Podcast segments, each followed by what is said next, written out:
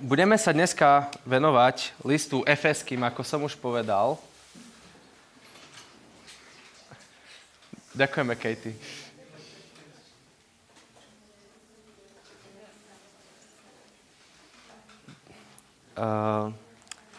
A budeme čítať zo 6. kapitoly 4 verše, verše 10 až 13. Môžeš. Napokon posilňujte sa v Pánovi a v sile jeho moci, oblečte sa do plnej Božej výzbroje, aby ste mohli obstať proti úkladom diabla, veď náš boj nie je proti krvi a telu, ale proti kniežatstvám, mocnostiam, vládcom tohto temného sveta a proti duchom zla v nebesiach. Preto vezmite Božú výzbroj, aby ste mohli v ten deň zla odolať a tým, že všetko prekonáte, obstať. Keby sme chceli rozoberať celý list Efeským, na čo teraz nie je čas, ale ak by ste chceli niečo študovať, tak vás pozbudzujem, aby ste si tento list prečítali. Keďže máme pred sebou ešte ďalších 8 piatkov, čiže 7, ktorými sa budeme venovať práve tejto pasáži, tak určite by bolo super, kebyže sa viete nejak dostať do toho deja. List Efeským napísal apoštol Pavol z väzenia v Ríme a napísal ho pre veriacich, pre tých, ktorí milujú Pána Ježiša v zbore v Efeze. To je v Malej Ázii. Ak teda by ste čítali tento list, tak by ste pochopili, že ten list vieme základne rozdeliť na dve časti. Vítaj, Jemka. Prvá časť, to sú prvé 3 kapitoly a tam ináč môžeš postupne preklikávať, čo budem hovoriť. A tieto 3 kapitoly dávajú dôraz na novozmluvné doktriny ešte nie, to môžeš, no dobre. Doktrina, to je učenie alebo niečo, čo sa teda vie. Sú tam témy napríklad o vykúpení, o spasení, o predurčení, o novom živote v Kristovi, jednote človeka s Ježišom Kristom a mnohé podobné témy. Hej? A potom máme druhú časť, to sú zvyšné 3 kapitoly, ktorá sa venuje a zaoberá sa kresťanským správaním. To jest, hovorí veľmi veľa o cirkvi, o tom, ako by sa ľudia v cirkvi mali správať, ako by cirkev mala vyzerať, ktorým smerom by sa mala uberať a aký život majú veriaci žiť, že si majú preukazovať lásku, ako má fungovať kresťanská domácnosť, to je tesne pred týmto textom, ktorý som ja čítal, a aké majú byť možno vzťahy v kresťanskej domácnosti medzi deťmi, rodičmi, medzi manželmi, navzájom a takto. A my sa teraz nachádzame vlastne na konci, v závere tohto listu, v 6. kapitole, posledné verše, kde Boh skrze apoštola Pavla hovorí o Božom zaopatrení a starostlivosti pre duchovný boj svojich detí. Ak znova by sme túto časť rozdelili na dve, my sa dneska budeme venovať prvej časti, to sú tie verše, ktoré som čítal, 10 až 13, a tam hovorí, proti komu je tento boj, čo nám zabezpečuje, ak budeme správne pripravení na boj. A potom druhú časť, čo sa budeme venovať následne ďalších 6 piatkov, tak hovorí o tom, čo má mať bojovník oblečené v tomto boji, aby ho prežil. A správne a dobre, dokonale ho prežil. Takže preto je to Božia výzbroj. A tomu sa budeme venovať. Dobre. Aj v tom texte, ktorom som čítal, ak ste zachytili, tak už boli spomienky o tom, že si máme obliecť Božú výzbroj. A keď pojeme cez jednotlivé verše, tak to tam uvidíte. Ale už teraz sa ospravedlňujem, že nebudem sa tomuto až tak venovať, hej, keďže to je naplňou ďalších tém. Dobre. Hneď na začiatku, to je taký možno úvod, hej, komplexný. Hneď na začiatku je dôležité povedať jednu vec, že každý z nás je v duchovnom boji. Či si to uvedomuješ, alebo si to neuvedomuješ, si v duchovnom boji. Častokrát máme predstavu, možno len ja a možno sa v tom nájdete aj vy, že však veď ten duchovný boj je niekde ďaleko, je taký vzdialený, nevidím ho, nie je to nič hmatateľné, jak napríklad Daniel sa s otcom bije, hej, tak ja takýto boj nevidím duchovný, tak to je proste úplne ďaleko. Nevnímam ho a možno z času na čas príde nejaká situácia, že tak nikto ma nevidí, môžem kľudne opísať z toho ťahaku niečo v škole, však veď učiteľka je slepá, 40-ky dioptrie. Alebo, ja neviem,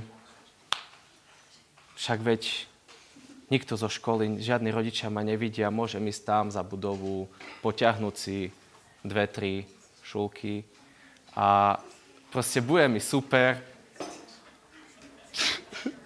Však je to reálne. Ale viem, že by som to asi nemal a stále sa rozhodujem medzi tým, čo je, čo nie je správne, ako sa na to pozrieť. A mohol by som pokračovať po túžbe, ja neviem, ľahšie, ťažšie drogy, sexuálna závislosť, alkohol, možno nejaké ďalšie veci, rôzne myšlienky závisti. Hej? Závisť je veľmi zlá vec. A tak ďalej. A zrazu, keď sa na to pozriem takto komplexne, si uvedomím, že to rozhodovanie sa medzi tým, čo je správne, čo nie je správne, nie je také vzdialené. Nie je také nehmatateľné, ale vidím to stále. Dotýka sa ma to každý deň. Mňa osobne určite. A ak budeme úprimní, tak asi mnohých z vás sa to dotýka každý deň a nielen raz. A prichádzajú rôzne myšlienky do našej mysle, ktoré možno ani sami nechceme, aby tam boli, no nedokážeme si pomôcť. A presne toto je duchovný boj. Asi môžeš ďalej. Sme v duchovnom boji neustále. Takýchto vecí, o ktorých som teraz rozprával, môže byť X, Y. A všetko to je boj medzi tým, čo je a čo nie je správne. Medzi tým, čo sa páči Pánu Bohu a čo sa mu nepáči. Boj, môžeš dať? Boj o moju myseľ, o moje srdce, o môj život. Tuto ešte jednu dôležitú vec musím podotknúť. A to je, že do momentu, kým sa ja nerozhodnem nasledovať Pána Ježiša Krista, tak som na strane diabla. Veľmi silný výrok, ale je to pravda. Kým nie si na Božej strane, kým ho neprimeš do svojho srdca, tak si na strane diabla a patríš diablovi. Napriek všetkému dobrému, čo si kedy v živote spravil, napriek všetkému krásnemu, čomu ťa tvoji rodičia naučili, to nič nemení na tom, že ak nepatríš Ježišovi Kristovi, patríš diablovi. Iná možnosť nie je. Iba tieto dve. A v momente, keď príjmeš Pána Ježiša do svojho života, tak sa stanú dve veci. Prvá, začneš duchovne žiť. My tomu odborne hovoríme nejak znovuzrodenie alebo znovu narodenie. Ja som duchovne mŕtvý do momentu, kým nepríjmem Pána Ježiša do svojho života a až ako keby ten môj duchovný život, ktorý Pán Boh zamýšľal so mnou, keď ma tvoril, keď nado mnou rozmýšľal pred mnohými rokmi, teraz začína žiť. V momente môjho obratenia. Keď prídem, pokorím sa pred Božiu tvár, vyznám Bohu svoje hriechy a poprosím ho, Bože, príď do môjho srdca. Ja chcem patriť Tebe. Vtedy duchovne začnem žiť. A druhá vec, v momente obratenia už nepatríš diablovi, ale Bohu. Ale práve toto je vec, a tuto začína ten duchovný boj, že diabol sa ťa snaží a sa ťa bude snažiť získať na svoju stranu naspäť. Akokoľvek akýmkoľvek spôsobom, nech akokoľvek nefér sa ti to môže zdať, diabol ťa bude chcieť získať na svoju stranu naspäť. On je ten najprefikanejšia osoba pod slnkom, tak to môžeme v odzovkách nazvať. A ako len môže, tak ťa bude chce získať k sebe. On bude v pekle večne. Tam bude horieť, tam bude hniť a chce, aby si tam bol s ním. Je na tebe možnosť, či tam chceš byť aj ty s ním, alebo chceš byť s Bohom. Preto duchovný boj len momentom tvojho obratenia... Môžeš tam dať ďalšie? Myslím. Áno. Nie. Preto duchovný boj len momentom tvojho obratenia začína a nekončí. Preto, ako som vravel, je každý jeden z nás v duchovnom boji. Neustále. Je tu stále boj, keď si predstavíte, ako keby tu som mal takého čertika a tu takého anjela a teraz jeden mi hovorí toto, druhý toto. Hej, to také filmové nejaké ilustrácie. Presne takto by sme teoreticky vedeli ilustrovať duchovný boj. Je na mne, na tebe, na každom jednom z nás, ktorú stranu si vyberieme. Tu alebo tu. Veriaci, ktorý je opísaný v kapitolách 1 až 3 v Efeským tohto listu, takže keď to budete čítať, tak to pochopíte, ktorý žije pod vládou ducha, prakticky, podľa kapitol 4 až 6, tak si môže byť istý, že v duchovnom boji bude bodka. Nemusíme sa nad tým zamýšľať, je to smutné, ale je to pravda. Tak, a teraz k textu, poď 10. verš. Napokon posilňujte sa v Pánovi a v sile jeho moci. V tomto boji nedokážeme zvíťaziť žiadnou mojou, a ja nedokážem zvíťaziť žiadnou mojou úžasnou, dokonale premyslenou taktikou, ako by som sa tomu mohol vyhnúť. Aj keby som mal, neviem, aké dokonale vypracované telo, čo nemám, ale keby som mal, nedokázal... A dokázal by som dvihnúť na bench pre 150 kg, možno aj viac, tak mi to nepomôže. Nič mi to nepomôže, pretože nebudem dostatočne silný, aby som porazil diabla. Posilňujte sa v Pánovi a v sile jeho moci. Božie slovo hovorí, že sa máme posilňovať sile, v jeho sile, že jedine Boh má silu, ktorou sa dá vyhrať duchovný boj. Nik iný. Ani sused, ani nikto. Ani kazateľ tu na v tomto zbore nemá silu. Takú. Iba Boh. Táto sila porazila hriech na kríži, ako sme mohli spievať v piesňach. Táto sila neudržala Pána Ježiša v hrobe, keď zomrel, ale zapričinila to, že vstal na tretí deň z mŕtvych. Táto sila pomohla mnohým, napríklad apoštolovi Pavlovi, ktorý je vo väzení momentálne, pomohla mu znášať všetky tieto okolnosti,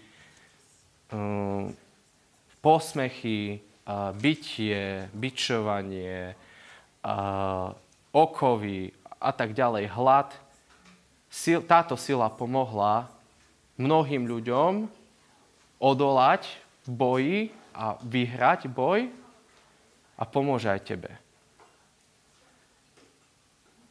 Pán Boh nie je sebec. On sa o svoju moc delí a rád sa o ňu podelí aj s tebou. Chceš ju? Je to na tebe. V akejkoľvek situácii si, či sa to týka pokušení, ktoré sú na každom rohu, alebo je to možno zlá situácia doma, v škole, so súrodencami, ja neviem, so spolužiakmi, s učiteľkou, hodzako. Všade tam je Boh prítomný a chce ti dať silu v boji, v ktorom si. Ale nemôžeš hľadať silu v sebe. Hľadaj silu v Bohu. Ďalší verš. Oblečte sa do plnej Božej výzbroje, aby ste mohli obstať proti úkladom diabla. Božia výzbroj, ktorú musíme v boji používať. Aplikáciu si povieme na budúce. Ale pričom sa chce zastaviť, je slovo úklady diabla, alebo slovné spojenie úklady diabla. Neviem, aký je ten správny výraz na etymológia. Tak, áno. Keby sme sa pozreli na etymológiu, právý význam slova úklad, alebo tak je... V grečine je to slovo schemes, čo vo mne, asi v každom jednom z nás, evokuje slovo schéma, takže nejaký plán, niečo proste v hlave, nejaký pavúk alebo dačo. A... preklad, možno doslovný, by mohol byť niečo v zmysle vychytralosť, lstivé metódy, podvody, klam. Nemám anglický preklad. Proste tak niečo na tento štýl. Ničenie. A ako som už povedal skôr, tak diabol je ten najprefikanejší tvor a jeho jedinou túžbou je, že ak ty veríš Bohu a chceš sa spoliehať na Božiu silu, tak on ťa dostane, on ťa chce dostať naspäť k sebe a poraziť a použije akýkoľvek spôsob, hoc je neférový. Diabol veľmi rád pri tomto používa takú taktiku, že, ja som to nazval, že pripomínanie hriechov. Však ty si toto spravil. Ty nemôžeš teraz prísť pred Božiu tvár. Ty si toto spravil, ty tam sa choď zavrieť do kuta, tam seď do konca života. Ale ak ja vyznám Bohu svoj hriech, ktorý som spravil, on ho odpustí, on ho zmaže. A to, že ho diabol pripomína, nemení nič na tom, že už je odpustený. Boh má tu moc zobrať každý tvoj hriech a dať ho preč. Diabol nevidí do tvojej mysle. Nevidí, na čo teraz myslíš. Nevidí to, že či si unavený a rozmýšľaš nad tým, kedy pôjdeš do postele, alebo že kedy už sa najem, alebo neviem, nad čím všetkým môžete rozmýšľať. Keď nad Božím slovom, tak to je ideálne. Diabol toto nevidí. Ale on veľmi rád ti bude podstrkovať myšlienky do tvojho života a do tvojej mysle. A teraz je na tebe, či ich vieš, alebo chceš zastaviť na začiatku a nech sa od nich odstrihnúť, aby si tieto hriešné myšlienky neživil a nepáchal hriech, alebo ich budeš živiť. Text, ďalší. Jakub 1, 14-15. Ale každého pokúša vlastná žiadostivosť, ktorá ho zvádza a láka. Žiadostivosť potom, keď počne, porodí hriech a vykonaný hriech splodí smrť. Inými slovami, každý jeden z nás má nejaké žiadosti. Nikto z nás asi bez žiadosti nie je. Je to prirodzené. Je len na mne, alebo na nás, do akej miery v tom duchovnom boji budeme pri Bohu a Boh nám pomôže tieto žiadosti nejak dať pod kontrolu, alebo premôžu moje vnútro a táto zlá žiadosť sa stane hriechom, a hriech prináša smrť. Takže môžeme si vybrať. Budem živiť svoje žiadosti, hriešne žiadosti, alebo sa s Bohom od nich odstrihnem. Kde som? Tu som. Ďalej. Veď náš boj nie je proti krvi a telu, ale proti kniežatstvám, mocnostiam, vládcom tohto temného sveta a proti duchom zla v nebesiach. Tuto máme vymenované rôzne hodnosti, môžeme to tak nazvať démonov, ktoré sú v satánskom svete. Môže by ich byť viac, tuto máme vymenované nejaké 4. Každý z nich má presnú úlohu, je veľmi dobre koordinovaný a ich vzájomná nejaká koordinácia je veľmi dobre nastavená a sú veľmi dobre zorganizovaní na to, aby dosiahli presne to, čo chcú. Keď nebudem ostražitý, dostanú ma presne tam, kde ma chcú mať. V tom boji duchovnom. Dostanú ma ďaleko od Boha, niekde, kde nebudem spokojný, kde nebudem šťastný a kde v prvom rade nebudem naplňať Boží zámer s môjim životom. Preto je veľmi potrebné, aby sme boli ostražití, pretože ich koordinácia je veľmi veľká.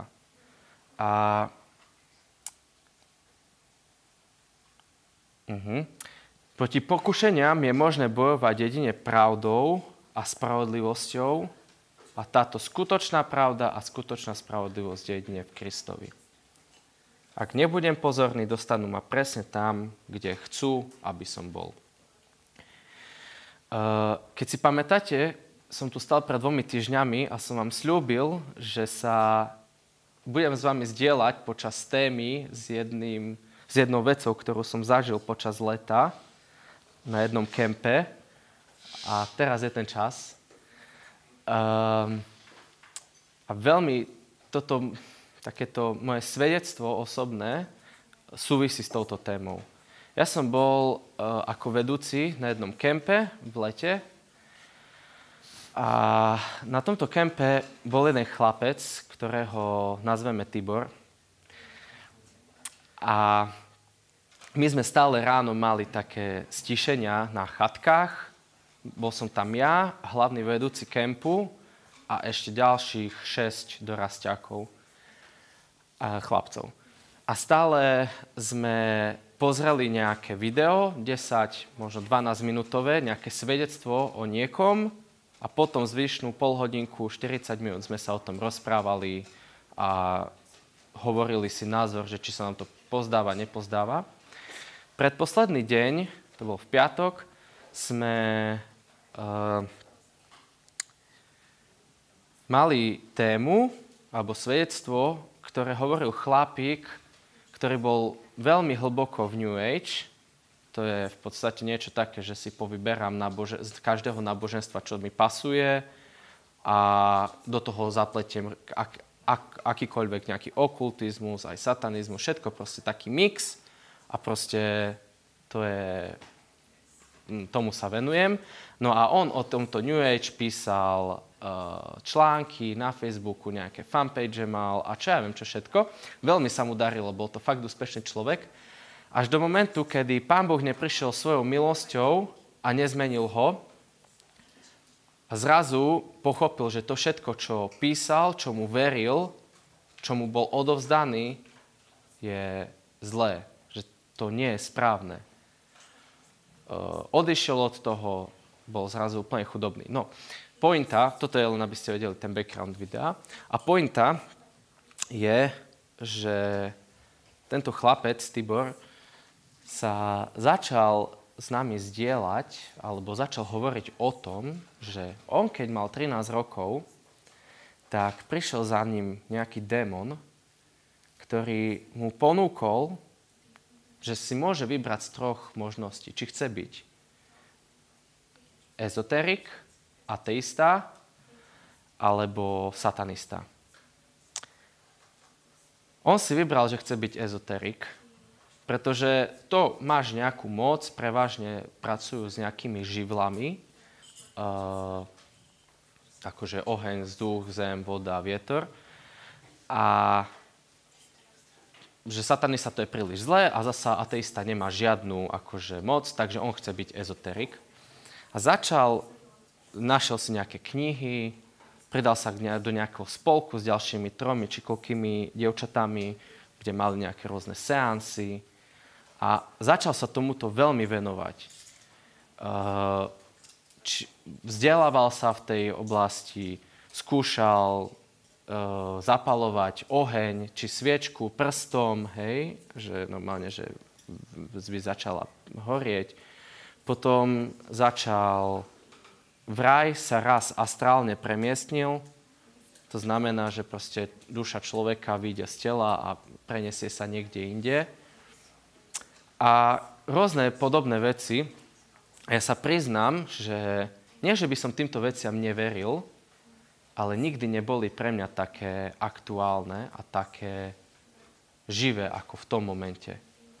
Že reálne poznám človeka, ktorý niečo také zažil, ktorý sa niečomu takému venuje. A to nie je koniec, pretože prišiel večer, kedy sme mali táborák. My sme sa s ďalšími dvomi vedúcimi snažili tento táborák nejak zapnúť. Na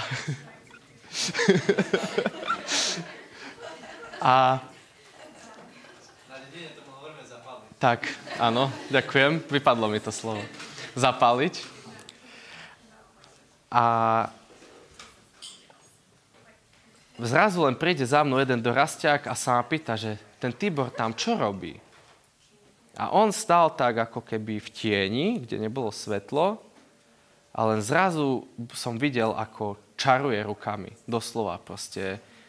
Naozaj, smej sa, Katka, ale bola to pravda. On začal normálne tam tie svoje čachry, machry robiť s rukami. Zajímavé bolo, ešte to som zabudol jednu vec povedať, že ráno sa dostal kvázi do takého slovného konfliktu s tým hlavným vedúcim kempu, pretože ten Tibor to prezentoval tak, že ten démon mi dal nejakú moc, že proste, že ja mu môžem slúžiť a že to je super, že mám niečo. A tento hlavný vedúci kempu sa naštval a vraví, že ale to je blbosť, pretože oni budú v pekle a ich tužbou vie ťa tam dostať, ako som už skôr vravel. A oni len chcú, aby si im slúžil. Nič dobré pre teba nemajú. To všetko sú zlé veci. A takto sa rozprávali a tento chlapec na konci tej skupinky sa modlil. Neviem, či by som to nazval modlitbou spasenia, že reálne prijal Pána Ježiša, ale bola to taká, ja by som to nazval ako úprimná modlitba, že chcem hľadať, Bože, teba. Hej? Alebo proste nechcem sa týmto veciam venovať. No a večer zrazu vidíš, jak tam čaruje a snaží sa niečo, hej, zapaliť ten oheň, lebo nám to moc nešlo. A sa niečo modlil ráno a teraz robí niečo úplne iné. Tak ten hlavný vedúci, ja som za ním išiel a som mu vravel, že čo sa deje. Tak ten Tibor povedal, že on si len chcel vyskúšať, že či ešte má tú moc. Ale ja poviem, že do môjho srdca prišiel taký nepokoj celý večer. Keď sme mali chvály pri tom ohni, ja som hral a ja som mal pocit, že ho asi pol minúty nevidím vôbec, jak keby zmizol. Neviem, či to bolo len tým, že bol celý v čiernom a sa nejak skrčil. Ale naozaj, ja som presne vedel, kde je a zrazu som tam videl voľné miesto. Neviem. A stala sa ešte ďalšia vec. Bolo veľmi počasie bolo veľmi také pokojné a nefúkalo. A ja som videl, že ho tak akože ťahá každú chvíľu nejak tak s rukami tam mávať. A v jednej moment urobil takýto pohyb rukou a v tom momente zafúkal presne tak vietor a vyšľahli pramene tým smerom, ako on kývol. Je to náhoda? Neviem. Ja osobne si tým nie som istý. Týmto všetkým ale chcem ilustrovať jednu vec, že ten duchovný boj tu je. A keď možno aj keď nebudeme ostražití a budeme sa otvárať rôznym ľahkým veciam, môže to mať oveľa väčšie následky, ako si my len myslíme. Rôzne červené náramky, rôzne horoskopy, rôzne veštenia z kariet, veštice, čajové listky a neviem čo všetko Toto všetko sú veci, ktorými sa ja, ak chodím na nejaké takéto veštenia, otváram démonom. Ešte poviem iný príbeh. To mi zase rozprávala jedna kamarátka, ktorú všetci poznáte, že jej brat raz bol u veštici a v noci sa zobudil na to, že mu niekto sedí na hrudi. Že sa nevie nadýchnuť, že sa nevie pohnúť, že nevie urobiť nič, ale vidí, ale že ako keby mu niekto sedel na hrudi, ale nikoho nevidel. Ona sa ho hneď opýtala, keď je to vravil, že ty si bol akože s nejakým takýmto niečím v kontakte démonským. On že hej, že bol som u veštici. Je to veľmi aktuálne. Tento boj je oveľa väčší možno, ako si my vieme predstaviť, a ako my vieme vôbec nad ním rozmýšľať. Okultizmus je len jedna z foriem, ktoré sa nám ponúkajú, ale keď si nedáme pozor, tak si nás to môže veľmi silno omotať okolo prsta a nie je ľahké sa z toho dostať naspäť. Vôbec nie. Nepustí nás to tak ľahko, ako by sme chceli. Rovnako je tu ešte uctievanie satana, rôzne nejaké extrémne sexuálne úchylky, počnú s homosexualitou a ďalších x vecí, ktorými by sme sa mohli zapodievať. Buďme ostražití. To je taká moja výzva. Ďalší text. 2. Korinským 10:3-5. Veď hoci žijeme v tele, nevedieme boj podľa tela. Zbrane nášho boja nie sú telesné, ale od Boha majú moc zboriť hradby. Nimi rúcame ľudské výmysly a každú povýšenosť, čo sa dvíha proti poznávaniu Boha, a nimi viažeme každú myšlienku na poslušnosť Kristovi. Kresťan sa musí rozhodnúť, aké metódy v boji, v duchovnom boji bude používať. Božie alebo ľudské. Pavol nás ubezpečuje, že Božie zbrane, teda modlitba, viera, nádej, láska, Božie slovo, Duch Svätý, sú mocné a účinné. Podľa toho textu. Pri stretnutí sa s pýchou, ktorá ľuďom bráni vstúpiť do vzťahu s Kristom, môžeme byť v pokušení používať vlastné metódy. Hej? Ja to zvládnem, ja som dostatočne silný. Ale nič nemôže prelomiť tieto priehrady a múry tak, ako Božie zbranie. Čo ti zopakujem? Prelomiť múry. Aha, ok. Že nič nemôže prelomiť múr, ktorý tak, ako Božie zbranie. Boh však nie je na špagatiku a my proste nemôžeme prísť a že Pane, teraz mi pomôž, lebo ja chcem, aby si robil ty to, čo ja chcem. On je majestátny. On stvoril teba, nie ty jeho. Ale vo viere, keď prídeme k Pánu Bohu a poprosíme ho, on bude konať. Boh v žiadnom prípade nemôžeme diktovať Bohu, čo má robiť. Ak toto urobíme, máme problém. Ale v pokore a v odovzdanosti Pánovi Ježišovi príď a pros ho o silu. On ju má.